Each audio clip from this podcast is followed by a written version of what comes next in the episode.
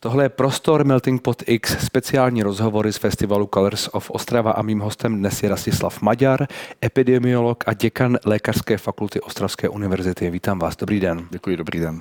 Jak je na tom české zdravotnictví, teď už to jsou tři roky po začátku covidové pandemie, možná něco, tři a, tři a půl možná skoro. Jak na tom jsme? Myslíte z hlediska eh, zátěže covidem nebo post Obecně, obecně. Eh, post situace? No, eh, české zdravotnictví je mimořádně robustné, takže vlastně zvládlo ten systém nebo, nebo tu situaci, která nastala v rámci těch covidových vln, které patřily k největším v Evropské unii a dokonce jednu dobu i k tomu nejhoršímu na světě ale samozřejmě bohužel to bylo i na úkor velkého počtu mrtvých. Eh, nicméně ukázalo se, že eh, i když se udělali chyby v té přednemocniční fázi, v, té, v tom politicko-strategickém plánování, tak, tak to zdravotnictví nakonec nějakým způsobem neskolabuje, udrží to, i když jako místy to bylo na, na hraně. Víme, že například za březen 2021 umřelo v České republice nejvíc lidí od druhé světové války. A eh, tam jsme to rozhodně dopracovat nechtěli. Bylo to samozřejmě i současně na úkor obrovských finančních nákladů, které byly de facto preventabilní na úrovni té epidemiologické, mm. ale bohužel odehrávalo se to, jak se to odehrálo. Já, já o tom teď přednáším po republice, vlastně, která ona měla jako příčinu, jak se tomu dalo zabránit, protože myslím si, že to klíčové teď v této fázi je, ať se z toho poučíme co nejlépe. No to další otázka. Poučili jsme se. Eh, v něčem ano, ale teda upřímně jsem doufal, že to poučení bude daleko větší v této fáze. Hmm. Například eh, i na té individuální úrovni, že člověk, který bude mít příznaky respirační nákazy, eh, nebude s tím chodit do práce, pokud má kolem sebe další kolegy, nebude vstupovat do hromadné dopravy. Nicméně, pokud jsou lidé sami rizikoví nebo mají někoho ve svém okolí rizikového, tak zase základním preventivním opatřením to je ten odstup. A pokud ho nemůžu dodržet, například vstupuji do MHD, tak si vezmu respirátor nebo mám nějaké kolegy kolegy v blízkosti sebe. Ale eh, potom to poučení na té celostátní úrovni, tak eh, to eh, si myslím, že se ještě musí odpracovat. Velkým, velkým pozitivem je to, že se online propojily hlásné systémy, hlásící systémy, takže my vlastně už jsme schopni získat, místo toho, aby se to zapisovalo ručně a hlásilo jednou týdně, tak se to objevuje on, online vlastně v reálném, téměř v reálném čase. Takže ta integrace systému hlášení analýzy dat. Nicméně já jsem navrhoval, že by měl projít unifikací i eh, celý systém eh, vlastně ochrany veřejného zdraví. Hmm. Že by se měly spojit pod jednu hlavičku všechny orgány ochrany veřejného zdraví, včetně příslušných referenčních laboratoří a měla by z toho vzniknout vlastně instituce typu eh, paralelně stojící pod vládou, paralelně vedle ministerstva zdravotnictví, jako něco jako státní ústav pro jadernou bezpečnost, něco jako české CDC a tato vlastně, eh, vlastně unifikovaná instituce by potom uměla mnohem lépe komunikovat v době krize a mnohem lépe reagovat hmm. na ty výzvy, ale k tomu zatím teda nedošlo a vypadá to, že ani ta zamýšlená trošku jakoby centralizace hygienických stanic neproběhne, takže tady nás čekají ještě, ještě určité výzvy. A já jsem se vždy i v průběhu covidové epidemie díval například na Tajvan, protože Tajvan velmi zasáhla před 20 lety ta původní eh, epidemie vlny SARS eh, a oni se z toho teda poučili mimořádně, mimo jiné si právě založili své CDC a i díky tomu eh, vlastně tu stávající pandemii SARS-CoV-2 zvládli jako jedni z nejlepších na světě a my bychom se tam měli dopracovat taky. Mm.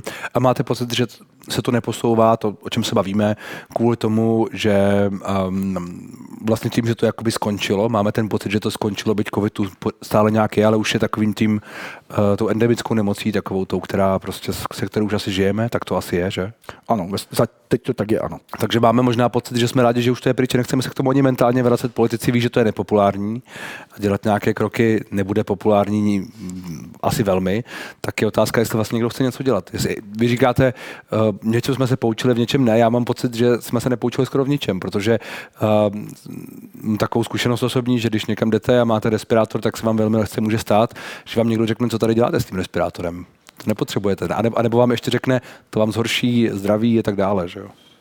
No je to tak, je to tak. To jsem si právě myslel, že jak začne sezóna chřipkových nákaz, tak většina lidí dobrovolně si do MHD na úzký prostor, když ví, že tam je na, narváno, tak si vezme vlastně ten respirátor, aby chránili sebe, svou rodinu. Hmm.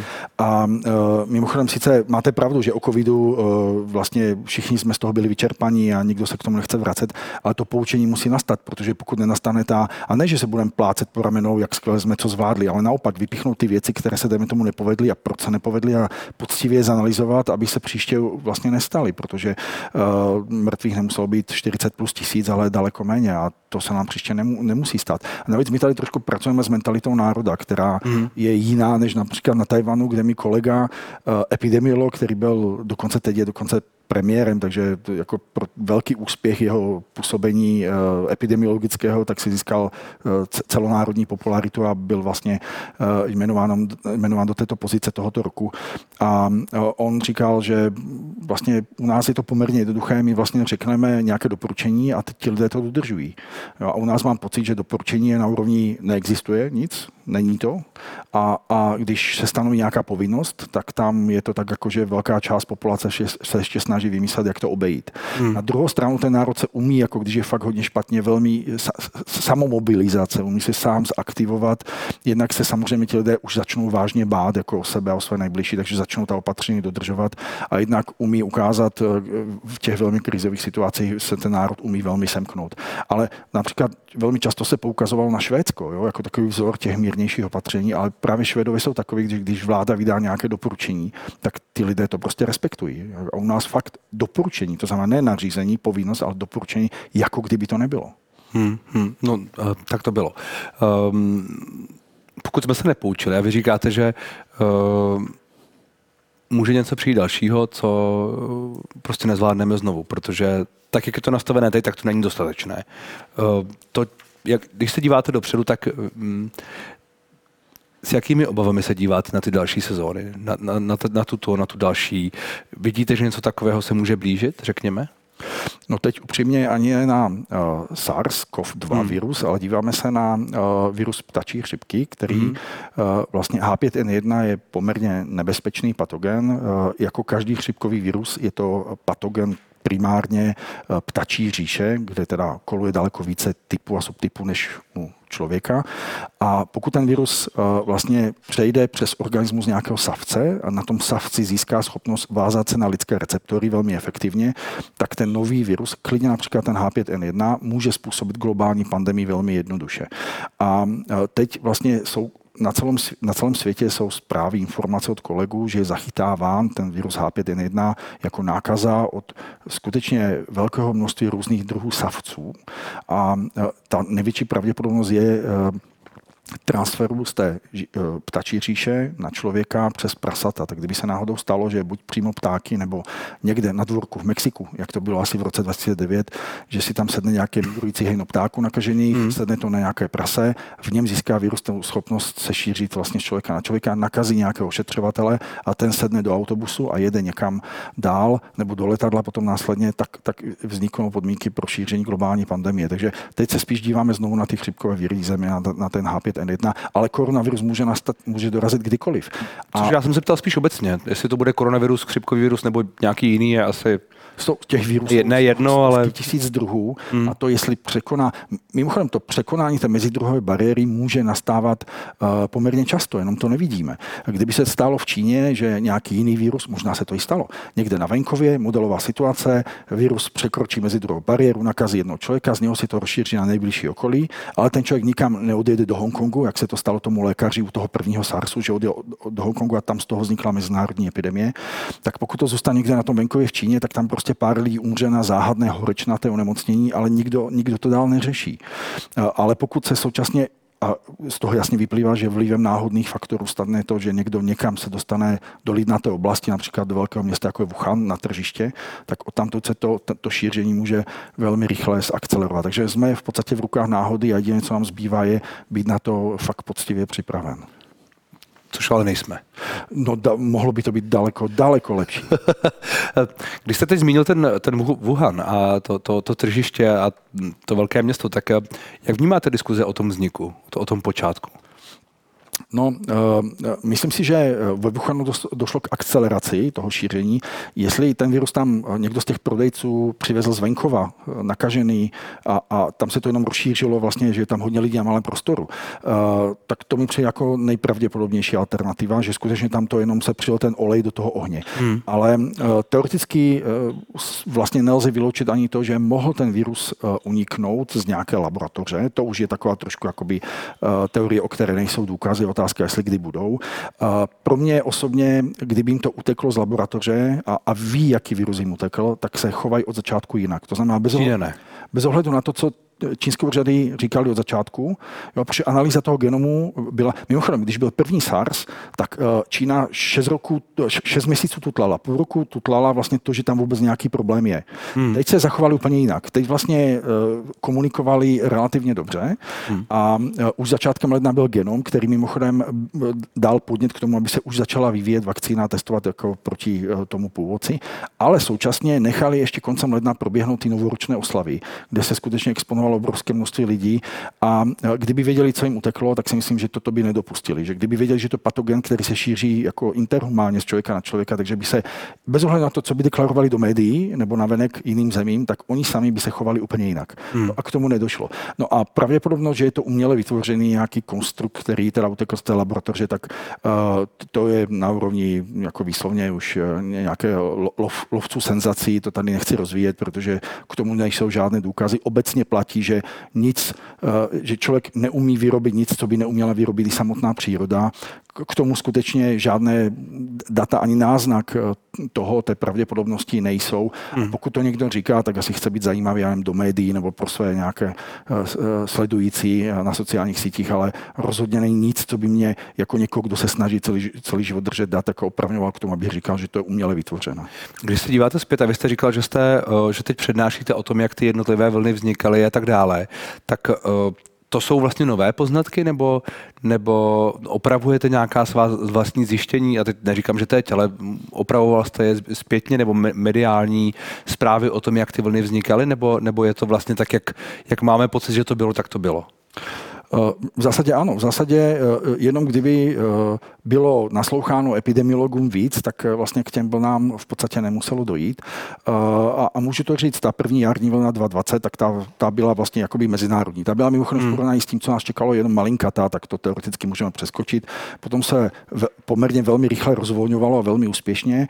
No a takový první zlomový okamžik, který potom ovlivňuje všechno další, bylo, když se v létě prvního sedmi rozvolnilo úplně všechno a ještě se upustilo od roušek kde ale s tím, že když se ta situace bude zhoršovat, jakože jsme věděli, že se bude v létě zhoršovat, tak nám bude dovoleno zasáhnout a bohužel v tom srpnu, když už to doutnalo, stoupal počet komunitních přenosů, ale semafor to ještě neukazoval, protože ten všechno ukazoval z inkubační doby, tak uh, už fakt v, polovici, v polovině srpna bylo nutné stlumit tu výrovou nálož populaci tím, že se zavedou ty roušky zpátky, jenomže vzhledem k těm říjnovým komunálním volbám k tomu nebyla politická vůle. Mm. Takže v momentě, to, to už já potom samozřejmě jsem jako epidemiolog toho nebyl, protože jsem si říkal, že jsem jim říkal, že budou umírat lidi a že teda pod tím podepsal nebudu, tak eh, jak se otevřely školy, to máte přes 2 miliony nových kontaktů denně, takže se přilil olej, olej do, zase do ohně, do toho doutnajícího těch komunitních nákaz, které se přenášely, eh, tak obrovský počet nových kontaktů mezi lidských a přesně v září to začalo stoupat.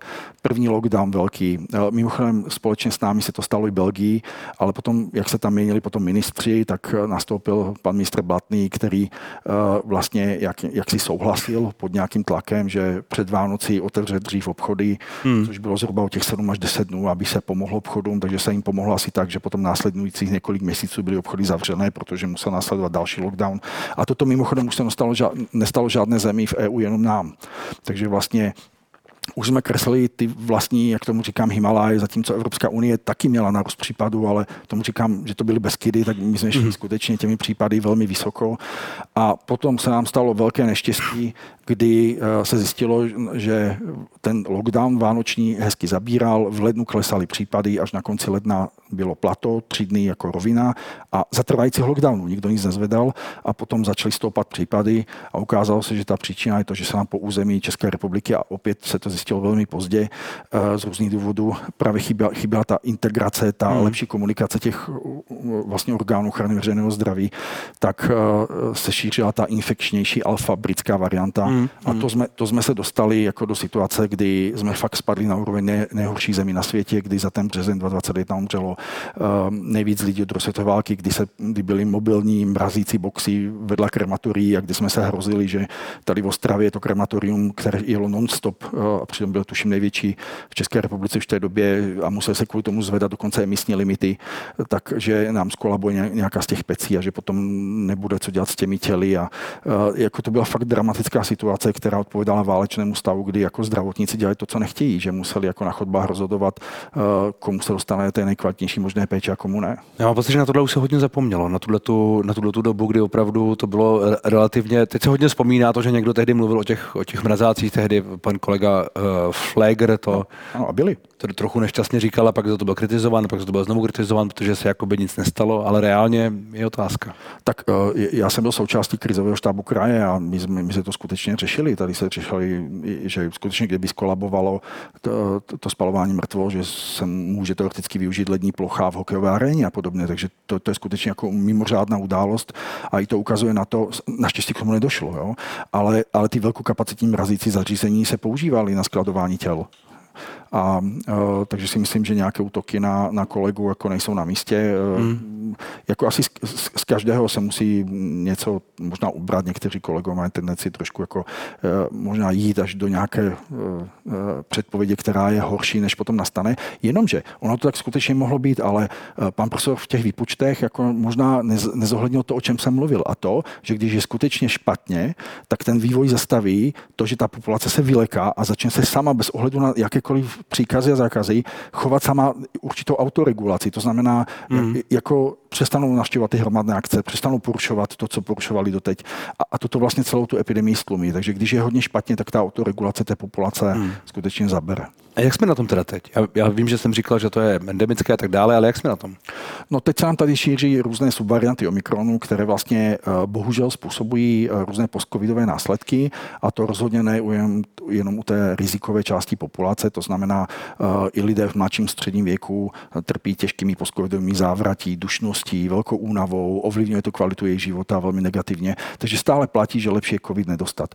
Jo, ale vzhledem k tomu, že to očkování, které teď je k dispozici, bude muset projít projít a už vlastně prochází určitou jakoby, uh, uh, modernizací, když to takhle nazvu, bude muset být, jako bude už na podzim vakcína, která bude mít subvariantu Omikronu, uh, tak momentálně vlastně to není o tom, že by se člověk v létě teď očkoval, pokud není výslovně rizikový, ale spíš si musí dávat pozor. To znamená odstup, pokud ne respirátor.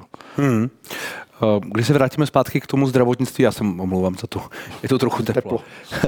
Když se podíváme zpátky k tomu zdravotnictví obecněji, tak uh, jaké vlastně české zdravotnictví je? Já vím, že to, ten COVID něco ukázal, na druhou stranu No, my jsme teď měli vlastně uh, v Global aréně Melting Potu na Global Stage uh, uh, diskusi právě na toto téma i s Tomášem Šepkem, s panem doktorem Smejkalem a ze Sáro Polák, kdy vlastně existuje taková iniciativa, která se jmenuje Minister zdraví a ta se snaží upozornit, že je nutné dbát na prevenci, digitalizaci dat hmm. a ještě finance jsou samozřejmě důležité. Takže my, my potřebujeme využít telemedicínu, potřebujeme využít umělou umělou inteligenci v medicíně, potřebujeme ulevit tomu náporu na ten zdravotní systém, protože je tam mnoho rizik, ehm, kdy vlastně ten zdravotnický systém zahlcuje, dejme tomu na primární péči, zahlcuje spousta jakoby zdravých lidí. A ta telemedicína by vám pomohla eh, vlastně ty negativní vyfiltrovat a přitom je současně monitorovat častěji, včetně dejme tomu užívaných léků. Myslím si, že velkou slabinou našeho systému je, že když se někdo rozhodne, že nebere léky, ale neříká to lékaři, takže vlastně z pohledu vyšetření lékaře, on vypadá jako někdo, komu ty léky nezabírají, protože hmm. nemá tu odvahu, aby to řekl tomu lékaři. Temu předepisuje ještě dražší léky na ten cholesterol, například nakonec, když umře dědeček, tak babička přinesla plnou igelitku léku, kterou ten děda neužíval. A, takže vlastně ta compliance s tou léčbou, která vlastně zkresluje vůbec úspěšnost té léčby, jako takové, to můžou být léky na tlak a podobně. Další věc je, uh, Probírali jsme determinanty zdraví, jako je to hodně od nás samotných. Jo? Není to jenom o tom zdravotnickém systému. Pokud se podíváme dál, že pokud u nás skutečně bude v roce 2030 uh, eh, bude 30% populace obézních, tak to je taká obrovská zátěž toho zdravotnického hmm. systému, že to nemusí jako vydržet v této formě, v které je. A pokud se bavíme o jedna věc, jsou technologie, ta telemedicína a umělá inteligence, to se nějakým způsobem pohybuje. Myslím, to se, to se poměrně posouvá. Posouvá se to. Ano. A druhá věc, druhá věc je prevence a přístup lidí a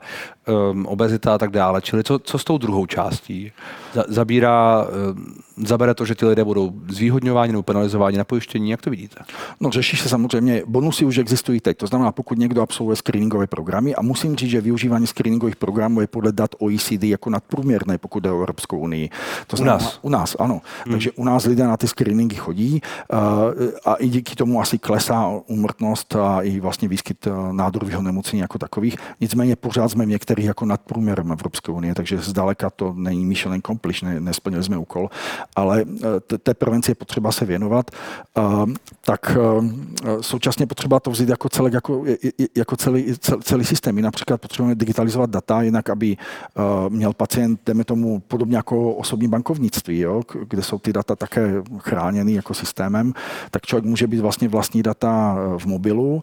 A když například se stane, že někdo, nebo na nějaké kartičce například, někdo přijede v bezvědomí, nebo je to pacient, který je věkem nějakým způsobem uh, handicapovaný, hmm. není mentálně schopný popsat svůj zdravotní stav, takže nějaká nemocnice z té kartičky načne, načte celou jeho anamnézu a bude schopná s tím adekvátně pracovat. U nás například chybí data o tom, když pacient uh, utrpí mozkovou, mozkovou příhodu, tak do jaké míry vlastně potom rychle sežené specializované jakoby rehabilitační centrum hmm. a do jaké míry jenom není jako například nadužívaná obecná lázeňská péče a podobně. Takže my potřebujeme ty data zdigitalizovat, abychom uměli směřovat toky pacientů. Například jsem říkal, že screening sice využívá u nás jako nadprůměrný počet eh, populace v porovnání s EU. A neříkám, že to je úplně dostatečně, samozřejmě velká část populace se neúčastní, ale, ale současně potom se zjistilo, že od dobu záchytu pozitivního screeningu, než se potká ten člověk s nějakým multidisciplinárním terapeutickým týmem, tak to trvá u nás naopak delší dobu, než je průměr EU. Takže pořád potřebujeme jako usměřovat toky toho zdravotnictví a nic jiného než digitalizace jako tomu nepomůže. Mm. A tady tedy něco dělá soukromý sektor, něco dělá stát, takže máte pocit, že se posouváme na druhou stranu, eh, jde to pomalu. Znovu jako tam ta... Jde to pomalu. A když si vezmete, že my vlastně neobjevujeme kolo, že tady hmm. ty, ty věci fungují, jako tady ty věci fungují ve Spojených státech daleko lépe. Uh, to jsou takové ty monitorovací náramky, jdeme tomu individuální, které jsou skvělé, protože ty vám vlastně monitorují toho pacienta daleko častěji, než když chodí k lékaři a jednou za čas si změří ten tlak jenom. Uh, a uh, například Skandinávie, že skandinávské země jsou obrovské rozlohou, mají malou populaci, hmm. klasická medicína nedosáhne na všechny vlastně vesnice, na všechny místa, kde byli lidé, takže využívá tu telemedicínu a mají nastavené ty procesy tak, aby bylo zjevné, že uh, uh, ten systém je z toho v těch podmínkách, které jsou. A mimochodem u nás uh, to taky může být potřeba. Jednak máme periferní části republiky, kde těch lékařů je a vždycky bude málo, ale jednak, že jo, ta demokratická křivka stárnutí postihuje i věkovou kohortu vlastně nebo profesi lékařů a dalších zdravotníků mm. a může se stát, že taky prostě bude personální problém a tím pádem vlastně telemedicínsky si musíme pomoct ulevit jako smysluplně logicky od, od toho, aby vlastně ta zdravotní péče nebyla zahlcována tím, čím nemusí být zahlcená. Jo? A je tohle něco, co vy uh, i v rámci lékařské fakulty nějakým způsobem, mění, mění se to, jak vlastně učíte lékaře? No, ano, ano, snažíme se mít dokonce jako vlastně nejmladší lékařská fakulta v České republice, tak se snažíme být hodně taková jako dynamická, moderní, takže hodně pracujeme s umělou inteligencí a uh, pracujeme s, uh, i, s telemedicínou a s virtuální realitou, máme spoustu projektů a snažíme se pos, posouvat to poznání dál i například v rehabilitaci. A hmm. bylo úplně uchvacující sledovat, jak uh, když založíte vlastně 3D brýle pacientům, kteří mají nějaký, nějakou, nemůžu říkat konkrétní, diag, konkrétní diagnózu, ale mají nějaký zdravotní problém a nemůžou chodit. A oni v rámci té 3D virtuální reality vlastně obnovují ty, ty neuronové spoje tím, že vlastně tam v tom úkolu, v té realitě virtuální, vidí špičky svých nohou a, a chodí. Plní úkoly s tím, že vlastně, i když normálně sedí na vozíku toho, tak chodí. A na druhý den mají, dejme tomu, svalovou horečku v, v nohách. Mm-hmm. Protože vlastně, jak vidíte, jak fungují ty impulzy, že oni mají skutečně pocit, že vlastně ty nervová vlákna se aktivují, jako kdyby skutečně chodili. A svalová. Takže to, to, je, to je jako ty, ty metody jsou, uh, nabízí obrovské možnosti vlastně zlepšování jak té rehabilitace, ale vůbec obecně pokroku medicíny jako takové. Mně se například hrozně líbí projekt některých nemocnic u nás v regionu, které využívají umělou inteligenci k detekci nemocničních nákaz. Hmm. To znamená, oni do umělé inteligence zadali některé klíčová slova, které v tom chorobopisu jsou spojené s tou danou diagnozou, jako horečka, zimnice, antibiotika, kultivace, odběr krve žilní, bakteriemie. A ta umělá inteligence to vychytává z té digitální komunikace té nemocnice a upřímí na to, zapřímí na to pozornost vlastně. A tak ta nemocnice, která dosud, protože to bylo, byla ten systém odkázal na hlášení lékařů a sester, kteří jsou zahlceni, tak místo 0,7%, dejme tomu, hlásí 4,7%. A, na, a to zvyšuje její bezpečnost. Procenta čeho? Eh, nakažených pacientů, ze všech hospitalizovaných. Mm-hmm. Což mimochodem víme, že je standard. Ano, standard je 5 až 8 klidně, ale nemocnice, která je jakoby sleduje a hlásí, tak si řeší vlastně ty kritická místa. Snaží se proti ním bojovat a v reálu potom to vede k poklesu a oni hmm. jsou bezpečnější. Takže vy jste optimista, co se týče těch technologií a i umělé inteligence. Va, va, vašemu oboru to prostě prospěje. Mělo, mělo by se to, já myslím, že od primární péče všude, když se to dobře použije, nikdy ta umělá inteligence nepřevezme zodpovědnost za rozhodnutí lékaře, jdu léčit takhle, je to takhle diagnoza, léčit takhle, takovýmto způsobem. Ale může z těch jako fakt mnoha stovek nebo možná i tisíc eh, možných stavů a diagnóz a interakcí tomu i praktickému lékaři pomoct hmm. jako zužit, zužit vlastně toho pacienta na, na 4-5, z kterých on rozhodne, toto to bude a takhle se to bude léčit. Hmm. No, a teď se bavíme o těch jazykových modelech, jako je ChatGPT a podobně. Uh, ano, ano, může, může to být, ano, ChatGPT 4. A to z vašeho pohledu už je dost uh, spolehlivá, už nedělá, už si nevymýšlí a tak dále. Ne, ne, není možné, není na místě se obávat toho, že ta umělá inteligence prostě ty závěry to zúžením dělá špatně. No, eh, vždycky je to ten lékař. Ten samozřejmě nemůže dovolit, aby, aby kdyby náhodou došlo k nějaké chybě, tak eh, ta umělá inteligence nikdy nebude nést tu odpovědnost za pacienta, jak jsem zmínil. To znamená, eh, kdy, kdyby byl nakonec soud, tak je soud s tím lékařem, ne s tou umělou hmm. inteligencí. On musí na konci toho řetězce posoudit, jestli to využije nebo ne. A tak to mi to přijde logické a fair a myslím si, že to, tím pádem ani lékař se nemůže cítit ohrožený umělou inteligenci, protože vždycky na konci toho procesu bude hmm. on osobně je samotný. Tak uvidíme, jestli, jestli ta budoucnost bude takhle růžová. Vám děkuji za rozhovor. Děkuji za pozvání.